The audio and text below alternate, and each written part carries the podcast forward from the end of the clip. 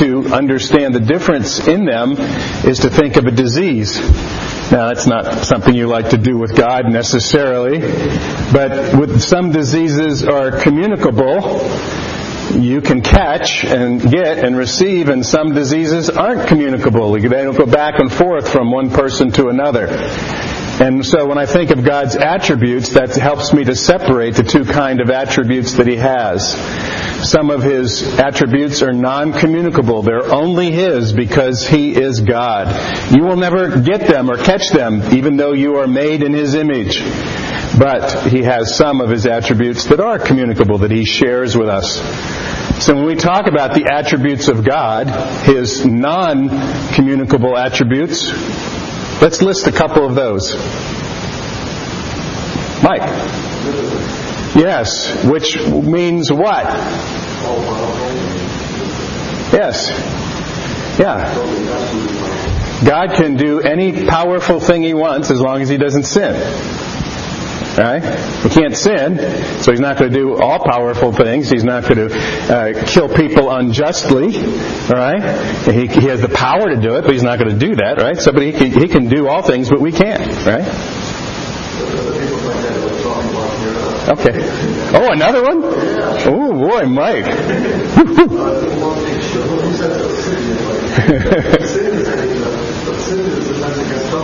uh huh.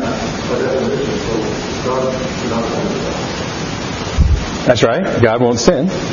Right. Absolutely. What is another incommunicable attribute of God? My, uh, Douglas. He's uh, omnipresent. He's, he's everywhere. Everywhere at all times. There is no place you can go without God. Is it Psalm 39? Even though I go to the highest parts, you're there, and even though I go to the lowest depths, you're there, right? We can never, ever escape the presence of God. I think that's what I said. Thank you. Yes. Which means? Yeah, God knows everything. Right? Absolutely. And that's one of the scary things about God because He not only has all the knowledge in the world, right? Uh, I like to think I'm good at trivia of some, some sorts.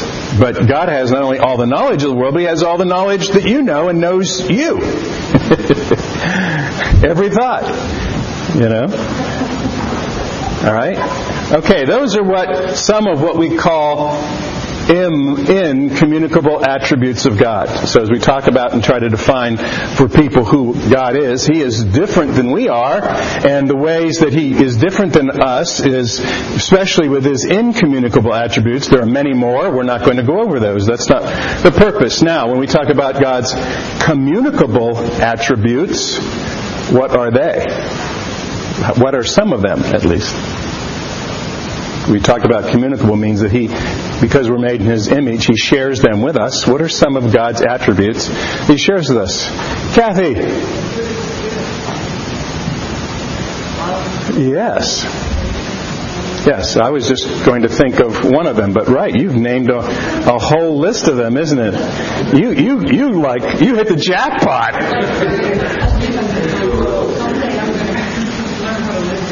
Oh, yeah. I think it's called heaven.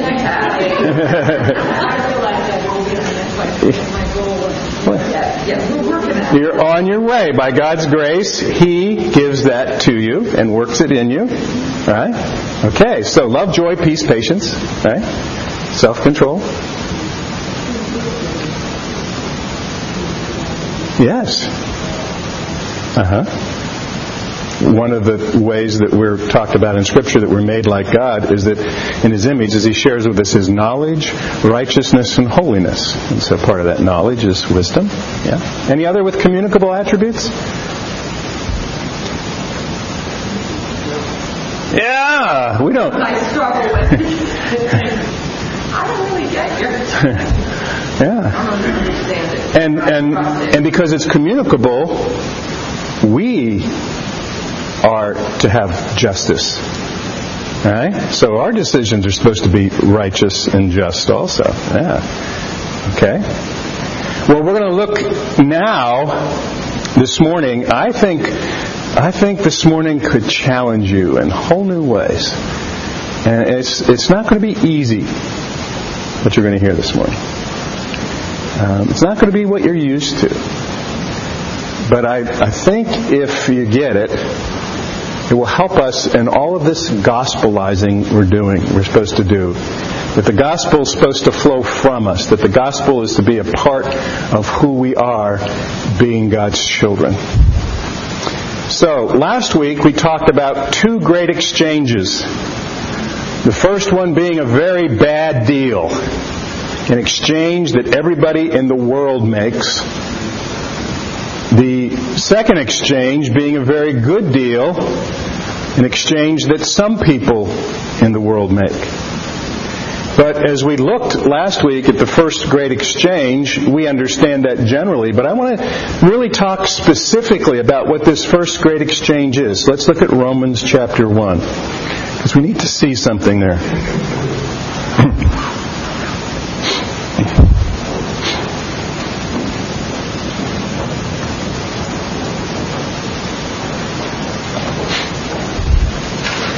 If you know Marg and I, we like to make deals. We, I like to go to garage sales in Mexico, and she just likes coupons.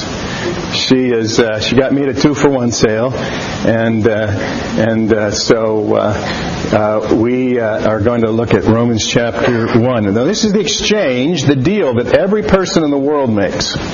Um, and it's not a good one, but it's one that every person makes. Romans 1, verses 18 to 23. For the wrath of God is revealed from heaven against all ungodliness and unrighteousness of men who by their unrighteousness suppress the truth. For what can be known about God is plain to them because God has shown it to them. For his invisible attributes, namely his eternal power and his divine nature, have been clearly perceived ever since the creation of the world and the things that he that have been made. So they are without excuse. For although they knew God, they didn't honor him as God or give thanks to him, but they became futile in their thinking, and their foolish hearts were darkened. Claiming to be wise, they became fools and exchanged the glory of God for images resembling mortal man and birds and animals and creeping things. Every person comes into this world having made the first great exchange, loving ourselves or loving God's creation rather than loving Him. That's what sinners do. And what do they get in exchange for that from God? What will happen? His wrath. And that is one of the communicable attributes that we are to have wrath. Also, we should hate sin. We should hate when injustice is done. So wrath should be ours, but I'm not going to be talking about even how we as Christians demonstrate our wrath because we don't do it very good. But I want you to really understand God's wrath because I don't think, I think we know this, but we don't understand it and we don't think about it because it's so bad. We just know it's there. But because we don't understand it, it doesn't cause us to gospelize very much. It doesn't help us rejoice in the exchange that God has made with us, with Christ, and reconciling to us. I'm going to talk about the wrath of God biblically today, the best and clearest that I can, so that it would might move us for our neighbors.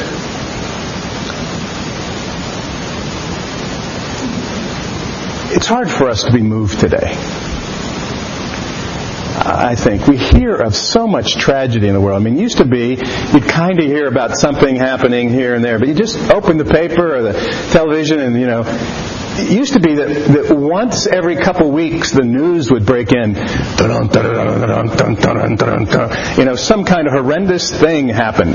That happens every 10 minutes on Fox. News update. You know. And it's and it's some new kind of either stock market falls or you know they're not always so bad because they have to keep the news cycle going. But it's all this stuff going on.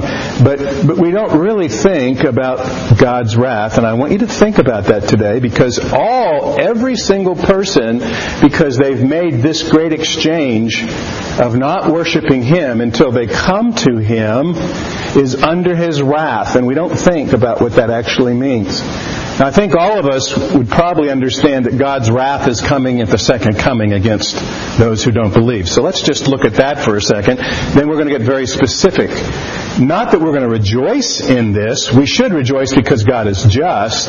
But we're looking at this that God might move us. Because when I went to Uganda, I've been moved ever since then about orphans and wanting to go back and help the people in Uganda because of difficulties they're under. But this difficulties they're under that move me is nothing compared to the difficulties that all of our neighbors and coworkers and family out of Christ are in. And this we need to see clearly. We need to understand what God is saying. We tend to pass this over. So first of all, you know that God's wrath is coming at the second coming against all believers. Let's look there first. In Revelation chapter 19, verses 9 to 16. All of Revelation 19 speaks of this, but we're going to look particularly here.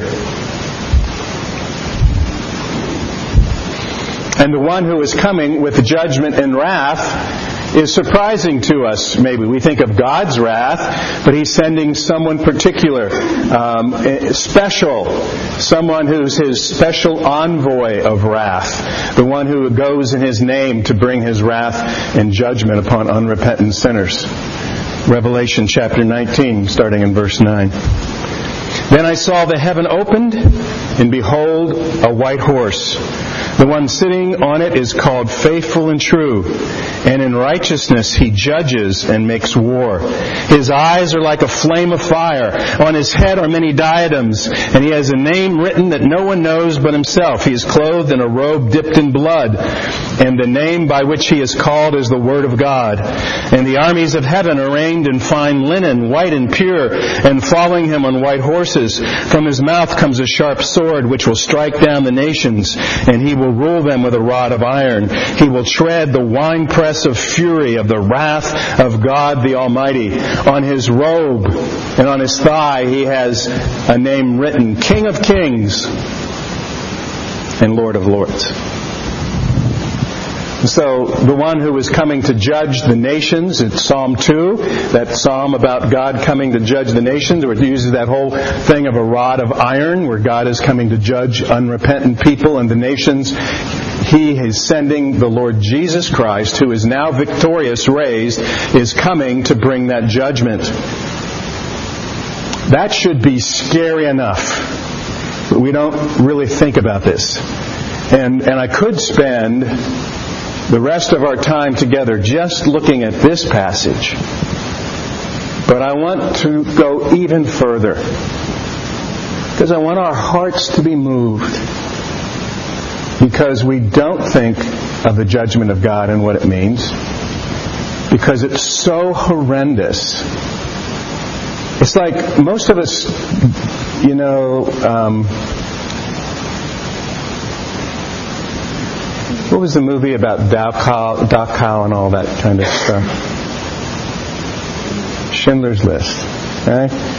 Schindler's List is not a movie, if you saw it, that you pick up regularly and watch. You know, it's too hard. Right? It's probably not on your old ten, top ten. You know, to, to, conceive of that that was going on is, is hard. But, and that was wrong, but God and His justice is hard for us to conceive and think about because we know friends and relatives who've already um, died. And as far as we know, are under this judgment. And to really think about this is hard. But I want you to think about how specific God is being in His wrath and judgment. And that's why we need to be moved for our neighbors. And, and I'm not. Partly because I don't think in depth about it, but partly just because I'm busy and and like doing more fun things. And, and I'm not saying this just to overwhelm us and cause us to go out here you know, there are other parts of life. But we have to understand the seriousness of this and how God has sent the victorious Lord Jesus Christ to be his agent of wrath. And even more than we would think. I want you to look with me. Um, I just want you to listen first to the Westminster Confession and, and the larger catechism. Uh, so I guess we have that, question 89. I think it is in the back if you have a hymnal. Um, I think it's in, in, I think we do have the larger catechism also. Was it the shorter, not the larger? Oh, you don't you don't have it, so I'll just have to read it. I'm sorry. Couldn't get a hymnal anyhow, but I, it's a shorter catechism. I thought we had the larger catechism. But I but I want you to think about hell the way God describes it because the world wants to speak of hell in two ways. The world wants to speak, and there's actually some churches that speak of hell, this is annihilationism. That when you die, you're just annihilated. That's all there is. That's all there wrote. There ain't no more. Right? And some people like that. Okay, yeah, I had a life here and that's all there is. That's fine. I'm safe and sound. And the other way people often picture hell is away from the presence of God. Right? But what I'm going to show you today that hell is not away from the presence of God. And in fact, the presence of God is there so perfectly that his judgment will be exquisitely put on sinners for eternity. And that's why hell is such a horrible place. Is not that God isn't there, but God is there.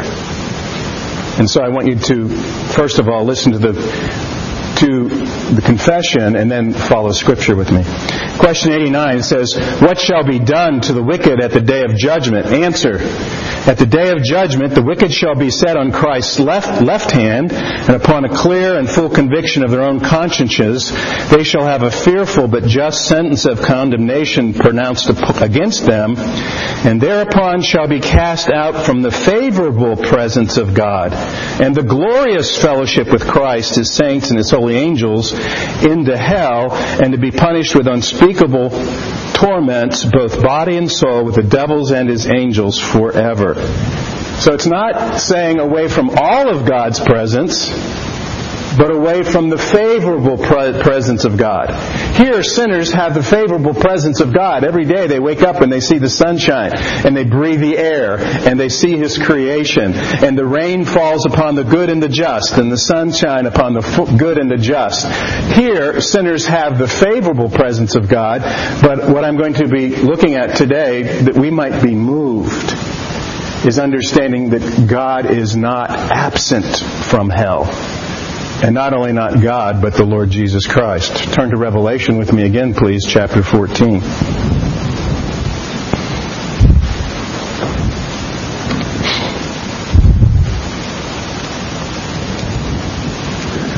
Revelation chapter 14.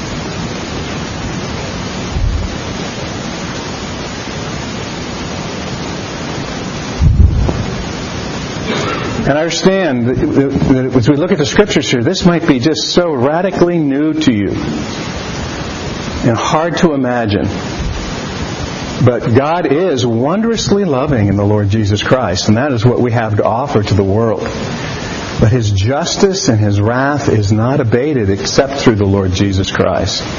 And as Jesus Christ is the one who saves, He is also and is always going before the Father for us in heaven before he, because He is omnipresent. He is also faithfully commissioned to bring God's wrath for eternity upon those running and having not bound bend the knee to Christ. Revelation 14 verses 9 and 10. And another angel, a third, followed them, saying with a loud voice, If anyone worships the beast and his images and receives a mark on his forehead or in his hand, he will also drink the wine of God's wrath, poured full strength into the cup of his anger, and he will be tormented with fire and sulfur in the presence of his, the holy angels and in the presence of the Lamb. Who is the Lamb that taketh away the sin of the world? the Lord Jesus Christ. Because God is omnipresent, there is no place that He is not. And the Lord Jesus Christ, not only wonderfully for those in Christ, goes before the Father continually before us, pleading our cause, but He also is the one who is orchestrating God's judgment on those who refuse to bow before Him forever and ever. It is noteworthy that the Lamb, Jesus Christ, is mentioned as present in hell because that speaks of the deity of Christ and identifies Jesus Christ as God who is present in hell. It seems an irony because most people who are non-believers can, can tolerate the mention of God, but those same people cringe at the name, at the mention of Jesus Christ. Those same people, we are told, will be punished in the presence of Jesus Christ, being forced to submit to Jesus Christ, whose very name is detestable to them.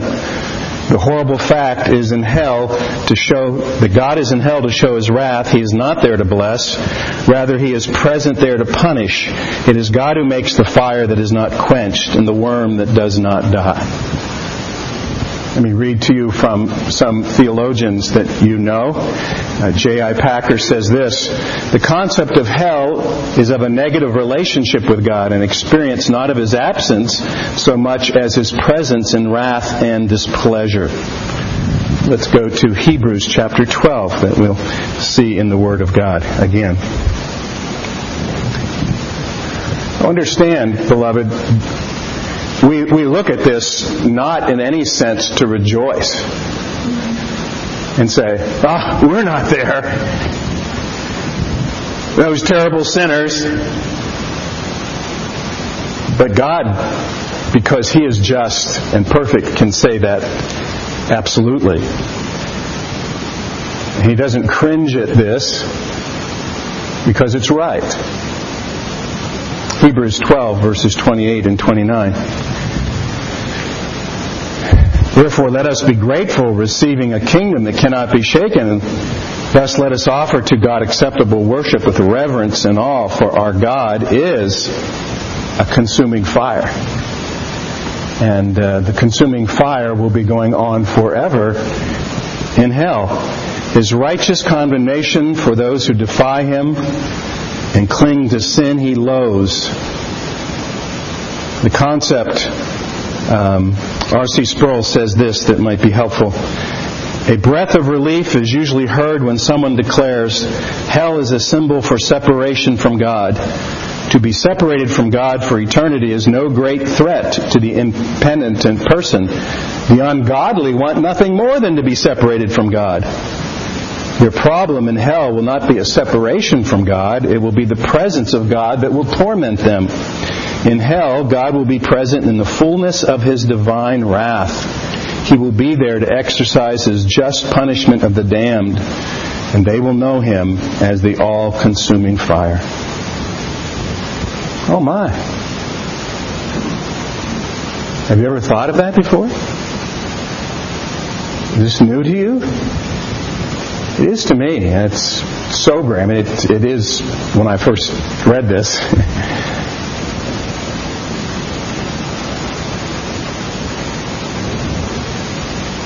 Let's. We need to um, and understand.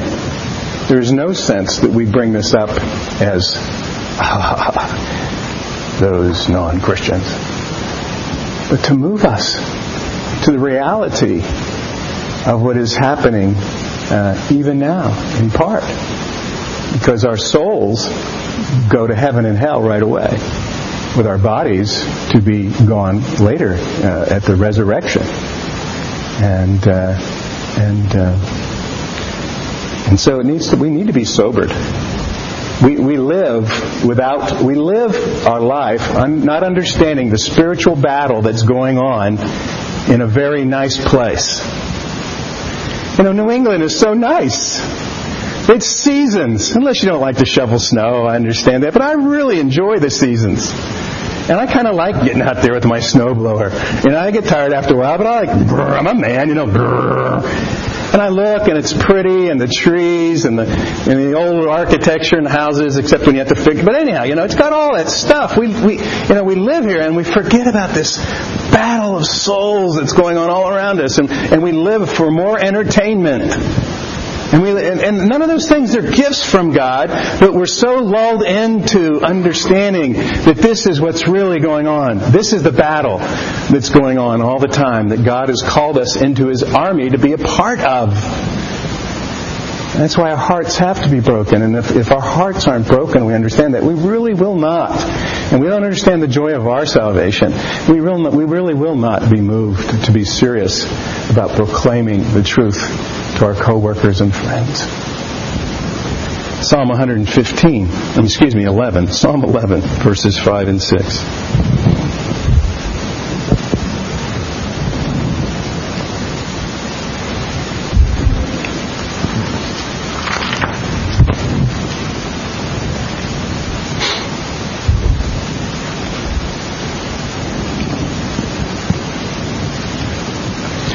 Psalm 11, verses 5 and 6. The Lord tests the righteous, but his souls hate the wicked and the one who loves violence. Violence. Let him rain coals on the wicked. Fire and sulfur and a scorching wind shall be the portion of their cup. Who does that? It's the Lord. He continues to do that. He doesn't have the devil. The devil isn't down there poking people the devil's being poked and, and scorched and, and you know, uh, and, and his angels. Right? The devil isn't the king of hell. Or they would just have a wonderful party down there. Yeah, we're away from God. Right? Psalm 11, verses 5 and 6. Well, tell me, talk to me for a while. Mark.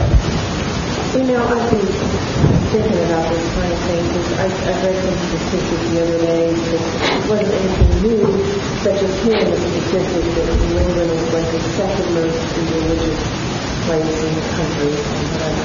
And I think that's what it was. And then yes, it was the first, no, I think, I think it was the second, but it was right up there. But anyway, I picked up the Concord newspaper, and often I don't read it, but I started to read it, and I it just made me so angry, I put it. It's just some of the ways of thinking. And I find myself, I disengage myself. Um, I mean, I walk through Concord every day, I do an hour walk, and I pray for it. But in a lot of ways, I disengage. It's like I read the stuff in the paper, and I just don't, I don't feel a kinship or a part. It's like people think so differently. What you is just so totally different. And so I guess what I'm getting at is I really do believe that those that live here, we all do, we have to have a mindset that we are on a mission and uh, any place we've ever lived. I feel that as a human. If, if, we were sent as missionaries to Africa, we know that was what we were here for. We'd be praying for that daily. We'd be engaged in the battle. But because we're on the state, we don't think of that. Hmm. Because we still have the niceties and the entertainment and pleasures, we don't think that we're here, and I don't just mean us as a pastor, I mean all of us, that we are on a mission field. We are God's missionaries here in this place hmm. that is so spiritually dead. And it's, it's hard. What about the rest of you? Is this new? And I mean, we all know generically God's wrath upon sinners, right? But have you thought about the specifics of it and the depth of it and the truth of it? And, uh, yeah,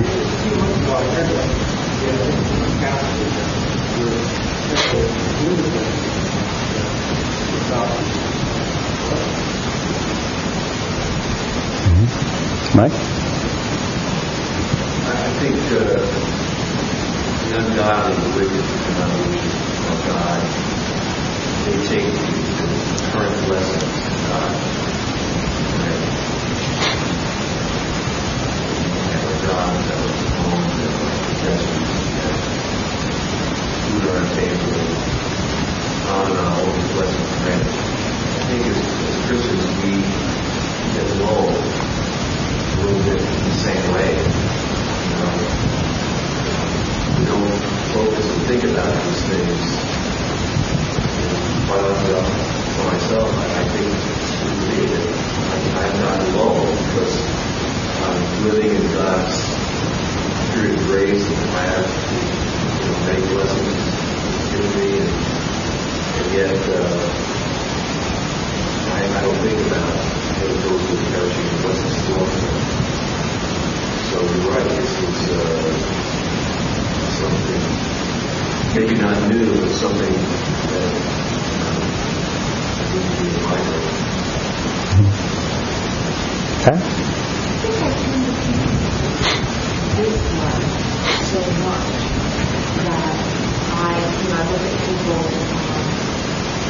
without the Lord I feel for them that they don't have the relationship that I the Lord, and I can depend on Him and all the things that He does for me sort of, you know, in this world, and that they don't have that, and I see, you know, when you know, something happens in their lives and they don't know. Um, think to think about the life after in a truly significant way does two things. I think if, you think about um, what God has given us and what they are headed for, then the other side to it, and I'm just looking at this, I think I could save them that's like amazing. You know, I think, well, I, you know, I was saved out of the life that I would have had before, or, you know, God chose me, and all those kinds of things and everything. I think of my life without Him would have been, you know, would have been would have been this and that, and I wouldn't have had the Lord in this life. But to then imagine yourself that you are really deserving of God's wrath and you should be there having these, those things happen to you and he saves you from it. Like, you know, he saves you from you know, being not so such a great person. I mean, he saves you from that. That's what I So that, that's maybe on a personal note, Mhm. but also then thinking about how they, if we put our perspective on not just this life, what we do and, and how we act in is very different. And I think in, in times past, people died so much younger. People died suddenly. People, you know, death was around them all the time. Infants were dying. All kinds of people, you know, children and people were dying all the time. That they were living their lives thinking about what was going to be next, whereas we don't. Yeah, we, we are sojourners here, and we don't think about that. We're going to be all facing this, except I couldn't believe this year was my 40th anniversary from my high school reunion. It was like, I remember when I was in high school or college and I heard of people having 40 and 50 year reunions, I thought, those, how, they, they're probably just going to die tomorrow. You know, they're probably there not being able to move, you know, and what, what are they going to do at that reunion? You know, I didn't go to my reunion, but I could have moved if I was there, right? But um, I just heard a statistic yesterday that, like as far back as 1900, the, and when people stayed married, the average marriage was 28 years because they died earlier. It was not because you know they were getting divorced; it's because one of the one of the spouses usually died. And so, you know, the longer we live, that puts more of, you know, this, that we're not transitory and we put it off and we have health and all the rest. Yeah. Doug? You something very big to think about. That doesn't have really thought about it in this particular way. In the summertime when we were at Tango, we attend the Evangelical Church that has a one of their doctrinal distinctives that they don't emphasize, but it's there, is that they believe in the permanent extinction of being for the lost. And um, we don't agree with that uh, for, for all the reasons we've talked about today. Um, but on the base level, it, that's too easy. Permanent extinction of being, is too easy. I mean, that's that. If, if you're if you're annihilated, then you don't know you're annihilated, and that's that. The bigger thing that this brings up, though, is the complication that this thought brings to evangelism because it flies so completely in the face of how much of Christianity has represented Christ, that being gentle Jesus, meek and mild.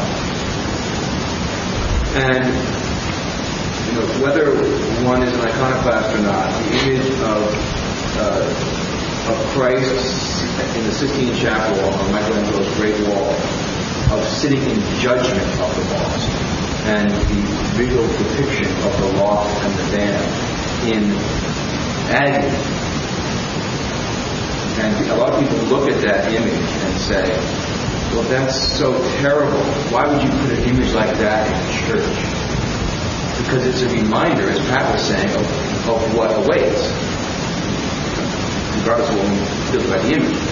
And so we here uh, confronting people who are in churches all over New England that do not confess the Christ we know, but, but acknowledge Christ as a prophet, a wise man, a gentle person, a community organizer, uh, a person who cared about the weak and the downtrodden and the widows and all those nice, very admirable characteristics of Christ, but have completely eliminated the fact that Christ is an agent of God's wrath. And so, therefore, it, in a sense, it complicates things for us because not only are we trying to give people truth, but this truth goes absolutely against what many of those we would hope to evangelize, what they actually have been told and believe. And so we can come across as being mean-spirited and vengeful against them when their whole life in their Unitarian and other churches they've been told about gentle Jesus and mm-hmm. that's the only side of Jesus that they have seen. They haven't seen him with his hand outstretched, executing that. And while that may make us uncomfortable, it doesn't make any. And one of the things certainly we have to be careful of is that we don't go to the other extreme, walk around with big signs, repent or die, or you know, go to hell. You know, there's kind of the way they used to depict Christians in the 1950s, right? You know, is uh, and, and, you know, the first time we see someone get the biggest, blackest Bible we can do and hit them over the head and tell them they're going to hell if they don't bow before Jesus. But that's absolutely true. But we, we, tend to, we tend to think of evangelism today as a sales pitch. And so we want to bring out all the good items, the good bullets that you were just talking about. Jesus says bullet, bullet, bullet, bullet, bullet, bullet, bullet. And the small print, you know, is very, very small and we never get to it, you know, and, uh, in, in, in that way. Mike?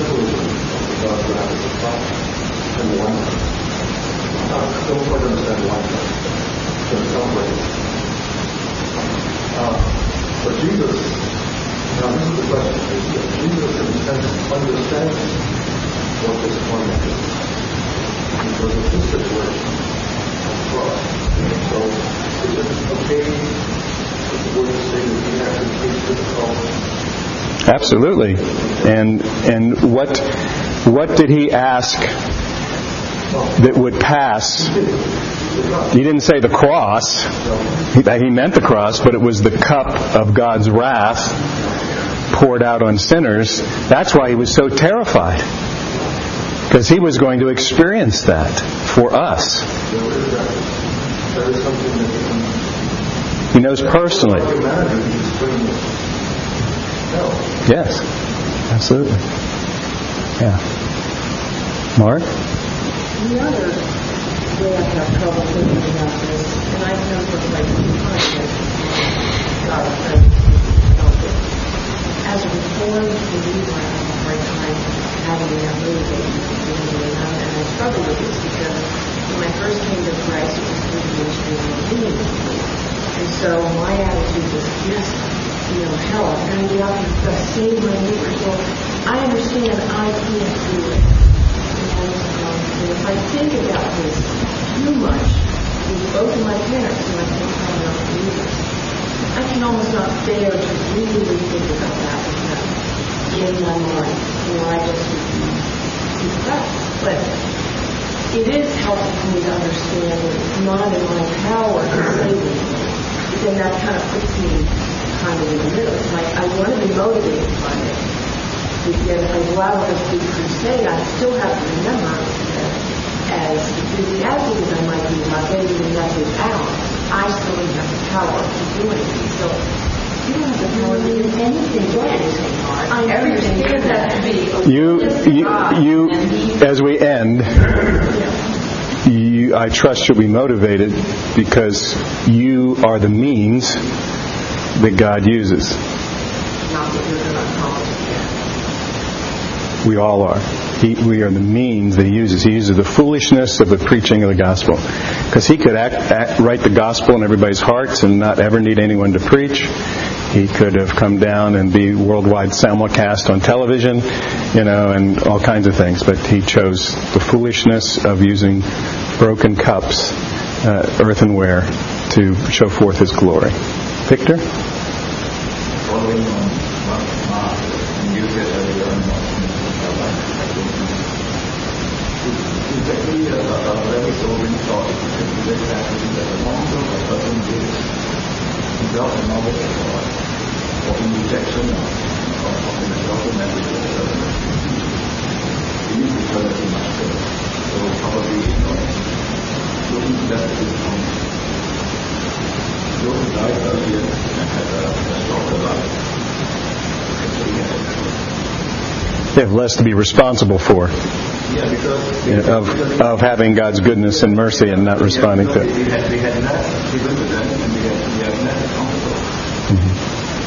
Yeah.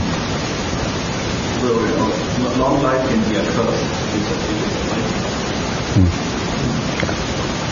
Did you have your hand raised, Mike? Okay. All right. We are. Anybody other comments before we move on? All right. We're going to look at another scripture that talks about um, the reality of uh, judgment and God being there doing the judging and uh, um, eternally, um, perfectly showing forth His justice in the book of Amos, chapter nine.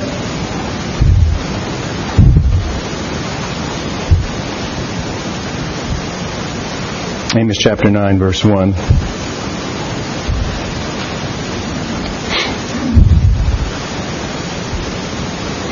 And as we look at prophets, it has uh, pictures of God's judgment as He used the prophets to bring judgments to the nations through other nations, but prophecy also look forward to the future of what would happen. So that's the way we're looking at that, speaking of Amos today. Amos chapter 9, verses 1 through 4.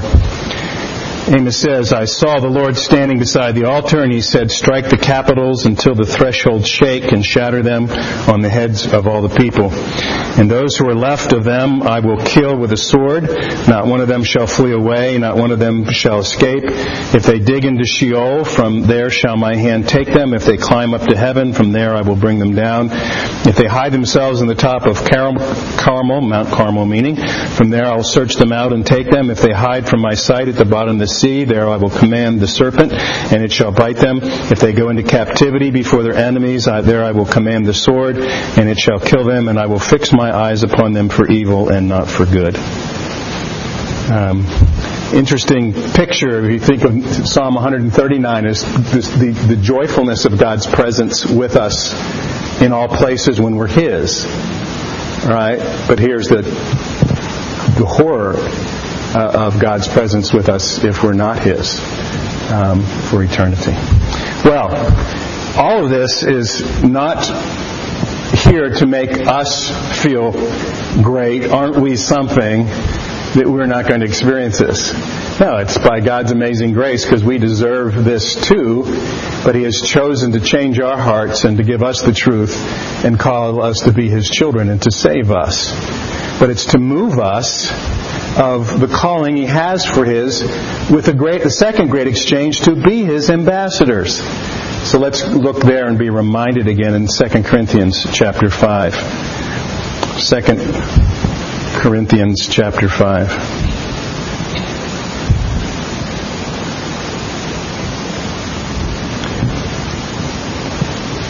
Because the way these things are changed is through God using sinners like us who've been redeemed, that we are called now His agents of reconciliation. We are to take the wonderful news of the gospel as imperfectly with the foolishness of the gospel. That's what God uses to draw men and women and boys and girls to Himself. 2 Corinthians 5, 16 to 21. From now on, therefore, we regard no one according to the flesh. Even though we once regarded Christ according to the flesh, we regard him thus no longer. Therefore, if anyone is in Christ, he's a new creation. The old has passed away. Behold, the new has come.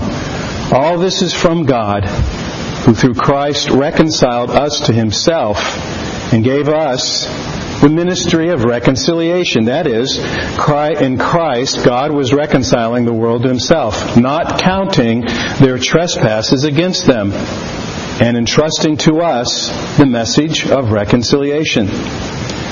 Therefore, we are ambassadors for Christ. God making his appeal through the Concord Journal. Oh, no. Television. No. What's he using? He's using earthenware vessels to show forth his glory of God. God making his appeal through us. We implore you on behalf of Christ to be reconciled for God. For our sake, He made Him Christ. For our sake, God made Him Christ to be sin who knew no sin. What did He do? He took the cup of God's wrath. Right? That's the cup that Jesus said, if we could let this pass.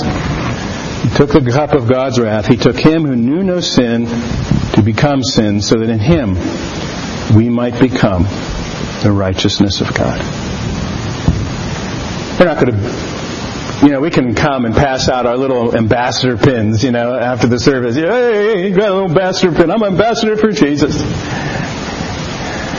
That won't really matter unless you understand what it's for and understand what will happen, the promised happening and that you have been brought into this calling for a much bigger purpose than so that you'll have a better life now. Had Jesus and you know, you can have peace now in the midst of circumstances. Yeah, that's true. But ultimately we're talking about life forever. eternal life. Everyone has eternal life. It's just where you're going to have it. And what's going to be happening. Any questions or comments before we end? Yeah? I don't think we can appreciate the blessing unless we had the hardship. And I think that's probably the biggest problem in the United States right now. Conquered people, they don't need God. Hmm. They have enough income, enough food and clothing. So they can't appreciate the other living in China with persecution or in other places in Africa. They know hardship. And their Christianity is growing and spreading faster than healing. So maybe we should pray for hardship for the United States. I think we should pray for God's will for the United States. And if that includes hardship, not pray against it. You know? And and absolutely absolutely say that. God bring us exactly what we need you know. we go through suffering, we don't know what blessing is. Often, yeah. yeah. Mike?